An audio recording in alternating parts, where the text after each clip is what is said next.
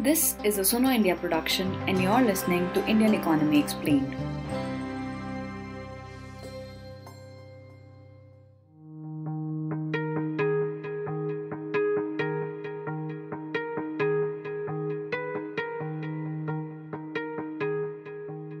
In November last year, India's female labor force participation rate fell to its lowest points at 6.9%.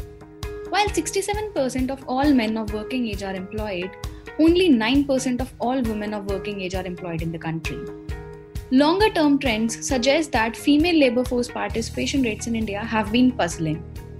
Female participation rates declined from 34.1% in 1999 to 27.2% in 2011 and 2012. As per the data by the Center for Monitoring Indian Economy, the female labor participation rate was 16.4% in the May to August 2016 it then fell to stabilize at around 11% in response to the demonetization shock in the economy. And in response to the lockdown shock in 2020, it fell close to 9%. Women's participation in the labor force is influenced and affected by many socio-economic factors, such as how far they study, their age of marriage, urbanization, and others. According to the International Labour Organization, in India, much of the discussion on the falling trends has focused on four key explanations rising educational enrollment of young women, lack of employment opportunities, effect of household income on participation, and measurement. One of the explanations given for the low work participation rates of women is the challenge of measurement, which is to do with both how work is measured by enumerators as well as with how work is defined.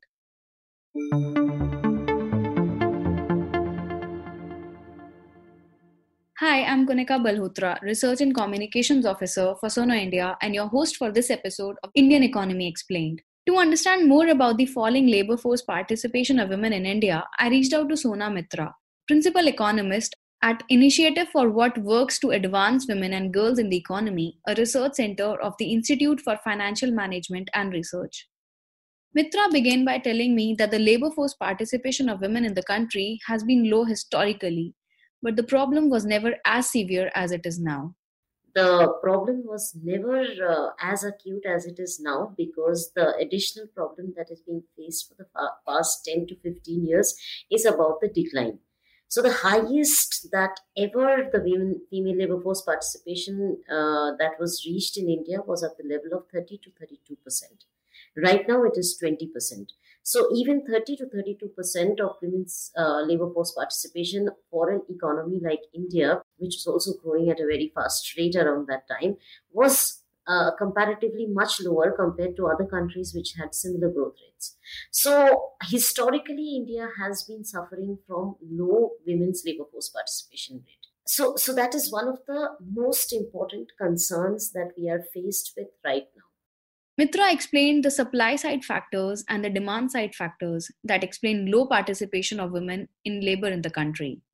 On the supply side, basically about the issues of uh, the lack of proper skill and training, the lack of um, women's educational outcomes, not only the demographics, but also the other supply side factors such as uh, not having enough uh, investments in uh, social capital for women, which has basically uh, kept women uh, away from the labor force. Now, this is the very simple supply side explanations because, and this does not hold because what we have seen is that women's educational outcomes in the last few years have also been improving, but that did not impact the women's labor force participation rate. So clearly, it wasn't about the deficiencies in educational outcomes. It is more than that. Now, if we look at the demand side explanations, one of the most important things that come out is basically that there has not been enough demand for women's employment in the economy. That simply put means that there have not been enough jobs for women in the economy. So as as good as it may, uh, as it may be that the Indian economy has been rising at a very at very fast rates of economic growth, that economic growth excluded women in terms of not being able to attract them into the workforce. So that is one of the important reasons. I think one of the other issue that has to be brought into this context, and it is interlinked with everything that I'm saying is that the increased amount of unpaid work that women have been performing in the Indian economy. The uh, uh, unpaid work meaning unpaid household uh, maintenance work as well as caring for sick, elderly, and children. So unpaid work for women may be may uh, have two parts basically: the household chores and the care work.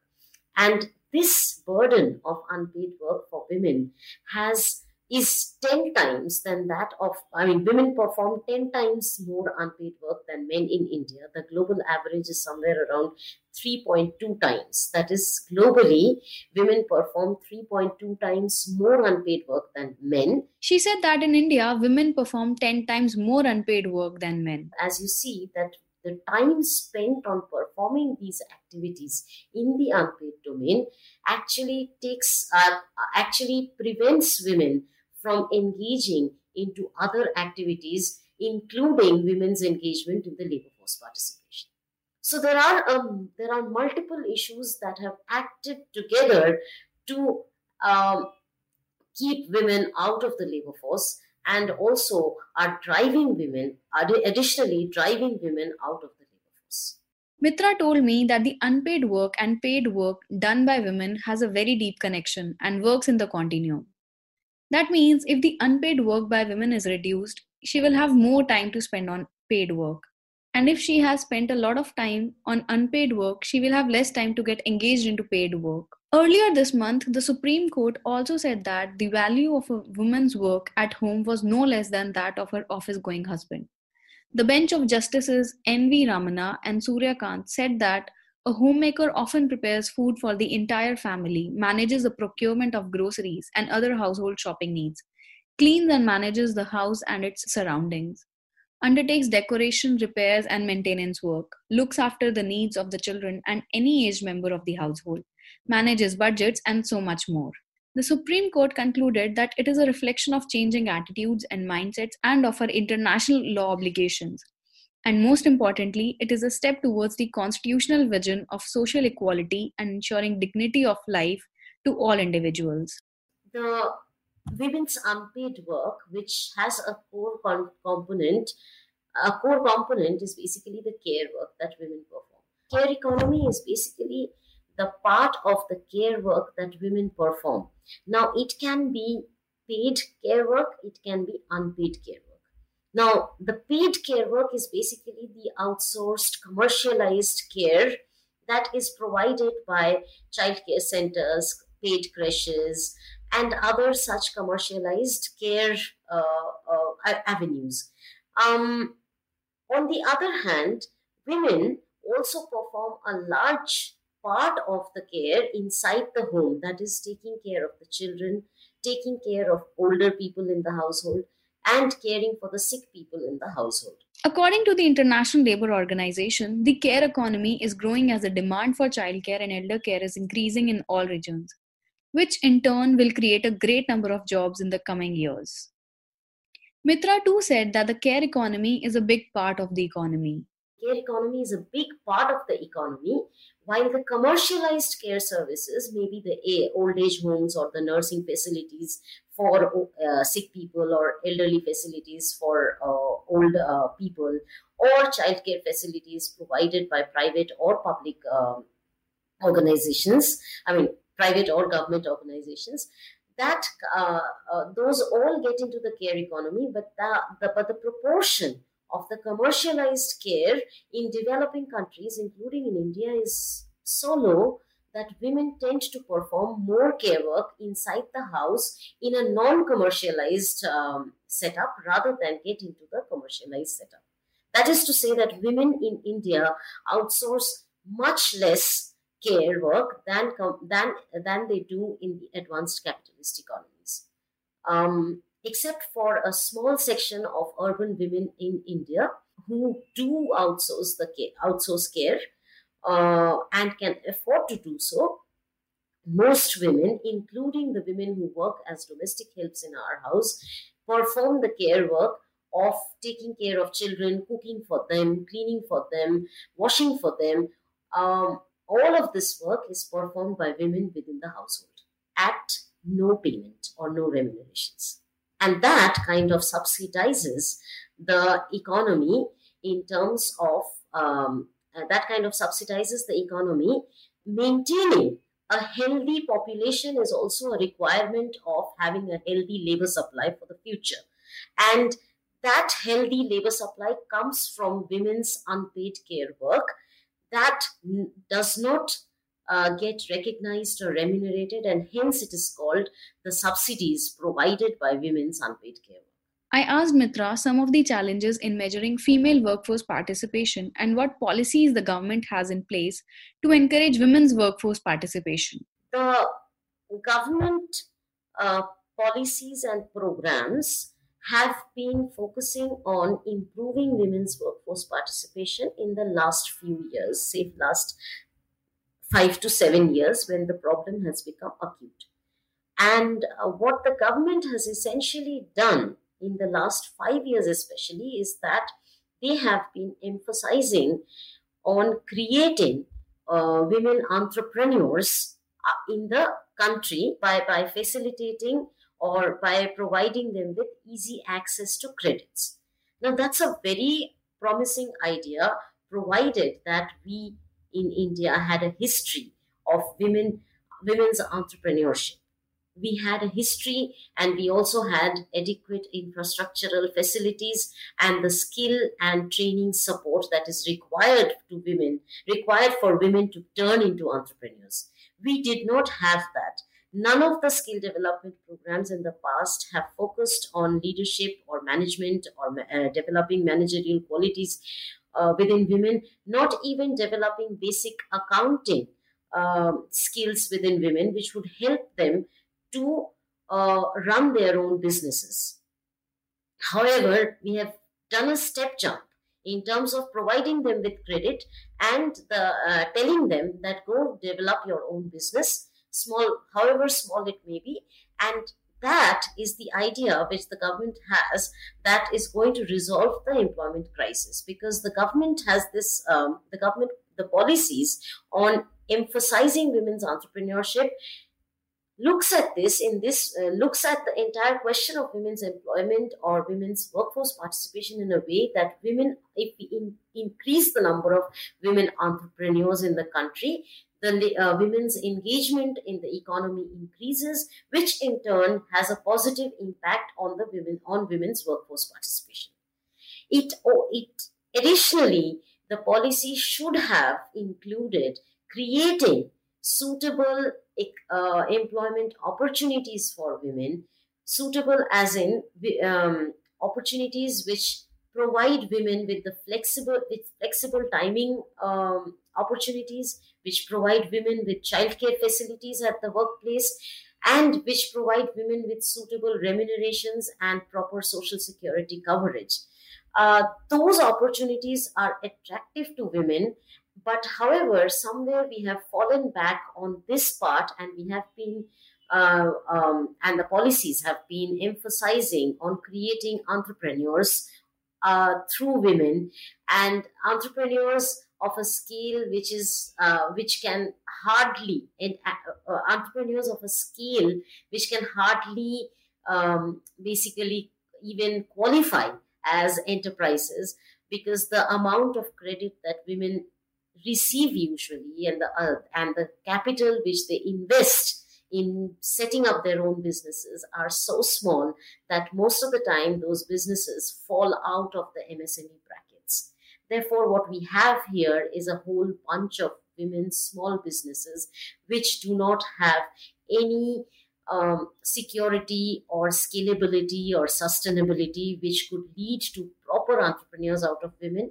And we also have a deficiency of adequate opportunities for women, which they can, which they can grab and remain employed by getting wages at the end of the month or the week or whatever may be the frequencies. So these challenges, till the time they are overcome, the challenge of increasing labor force participation rates of women will continue to persist. As per the November 2020 data from the Center for Monitoring Indian Economy, the labor force has shrunk 2% for men and a whopping 13% for women over the previous year. Mitra explained why the COVID pandemic has increased the gender gaps in the workforce participation in the economy.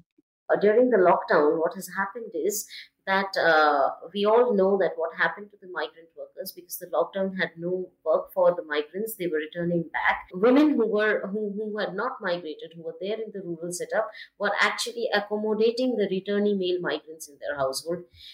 The second thing that happened was the schools were closed. Children who were usually in school at uh, for some period of the day would uh, in the during the lockdown would no longer go to the school also even now schools have not reopened even even though the lockdown has, is over. So therefore women have to spend a lot of time taking care of the children. In fact they have to teach them uh, sit with them while their online classes are going on.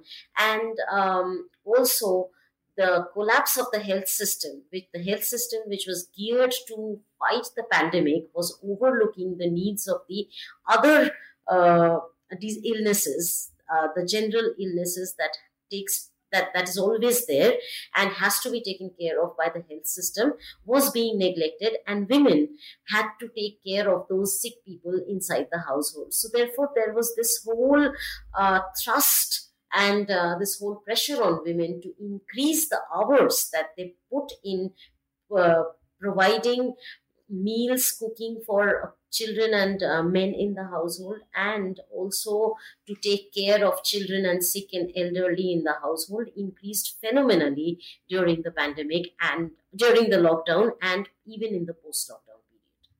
And therefore the gaps increased. According to the Global Gender Gap Index 2020, a study covering 153 economies, India has slipped to the 112th spot from its 108th position in 2018. The report also says it would take nearly 100 years to close the gender gap in various fields in India compared to the time it would take in other countries. So, you see, the gender wage gap in India, the earnings gap in India has also been a very stable phenomenon. If we talk about women's employment in government services and other formal employment, then the wage gap is actually much lower. Um, the gap is much lower and is comparable globally. So women usually receive around 75 to 80% of the wages that men get in the formal employment, including government employment. But the reality is that women, more women in India, are employed in the informal sector. And within the informal sector, within casual employment and casual employment, meaning women working as construction workers or women in uh, domestic work and women working in any informal sector, informal setup within workshops and factories or as home-based workers, the earnings gap is pretty substantial in the sense that women only receive around 60 to 65 percent of the male earnings. So that has been a constant in the last uh, 10 to 15 years. We have see, not seen much improvement. One of the reasons for that is that we have not really seen uh, an improvement in the very high improvement in the uh, movement of wages. Basically, what I'm saying is the wages have been, the real wages have been uh, fluctuating. We have seen uh, phases in which real wages increased. We have seen phases in which real wages have declined, and uh, a larger uh, phase, a longer phase, when real wages have actually remained stagnant. In that, within that, the gaps between the earnings of men and women have remained uh, have remained more or less stable, and um, one of the important uh, important reasons for that is that women remain employed within certain sectors of the economy which tend to be low paid and low remunerated. I'll tell you the examples of women's uh, employment in sectors would be uh, domestic work, construction work, women in beauty parlors, and also women working in factories which are like garments and electronics and not in other uh, factories which uh, not in other uh, other kind of factories which produce uh, more mechanized goods. So women have always tended to remain clustered in sectors which have lower remunerations. That is one of the major reasons why this gap between the earnings have not been able to reduce it has stabilized over time so if one needs to reduce the gap one of the important thrusts would be to push women out of these sectors into newer and better paid sectors Mitra explained what needs to be done by the government and the policymakers to draw women back into the labor force. One of the important things is about creating employment that is suitable for women, that is, that suits women's expectations. Now, one of the important things that uh, I said in the beginning that uh, there has been an improvement in educational outcomes of women, which means that those women who have got educated and have actually received edu- higher education would also expect jobs that would provide them with better remunerations. So the government or the policies need to focus on creating jobs for women. And jobs for women necessarily has to include uh, an important component of flexible timing facilities for women because women often uh, prefer uh, part time jobs women prefer seasonal jobs. Women prefer jobs with flexible timing so that they can adjust their uh, household work balance between the household work and the paid work. Uh, the other thing that is most necessary to bring back women into the workforce is that every factory every workspace every workshop should have uh, adequate childcare facilities which which women would have confidence in proper quality childcare facilities at the workplace so that women can bring their child. So basically, creches at the workplaces. Now, the um, National Rural Employment Guarantee has uh, made it mandatory for every work site to have a childcare facility, and we have seen the results that NREGA has been one of the most successful programs in terms of attracting most women. Now, the um, the other thing and the immediate thing that the government can do is to also increase the uh, number of work days under NREGA so that more women can actually get employed under the program.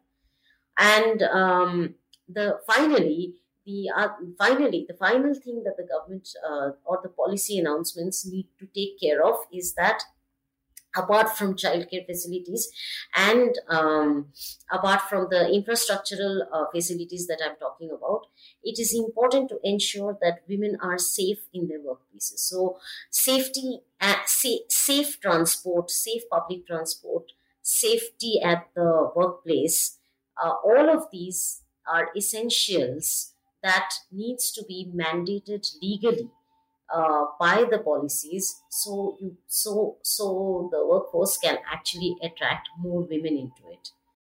A report released by the United Nations Development Programme UNDP in 2015 stated that in rural India 67% of girls who are graduates do not work. In towns and cities 68.3% of women who graduate don't have paid jobs the increased aspirations brought with education is not matched with the availability of jobs in the country.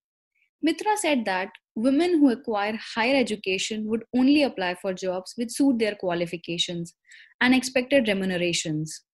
Therefore, there are not enough women in the workforce or in paid employment in the country. I asked Mitra what the long term implications of the lack of women in the workforce would be. One of the biggest implication of this would be that we are we are not using our 50% of the population optimally to contribute to the national GDP. Now, many would, uh, uh, many economists have argued that the uh, high rate of economic growth that India has achieved in the past may get affected if it does not utilize its women properly. Having said that, while that is one of the long term implications that might be true, the other part that is very uh, I mean, that is not exactly an economic point, but that is very important, is related to women's overall empowerment and developing women's agency. So, in an economy and in a society like India, if we do not engage women in the labor force, if we do not engage women in uh, the entire production process, entire process of producing goods and services, then we are actually doing a great disservice to the nation because we are keeping women unexposed and re- confined within the households. And that has a very debilitating effect on the development of uh, agency in women the development of self-esteem and the eh, and also on therefore on the overall empowerment of women the long-term impact of not having enough women in the workforce would lead to reduced women's empowerment reduced levels of women's empowerment in the economy and in the country Please rate our podcast and leave a comment if you like it. Underreported and underrepresented stories can become mainstream only if it reaches more people. So please support us by visiting our contributing page on our website sunoindia.in or follow us on Facebook, Twitter, or Instagram.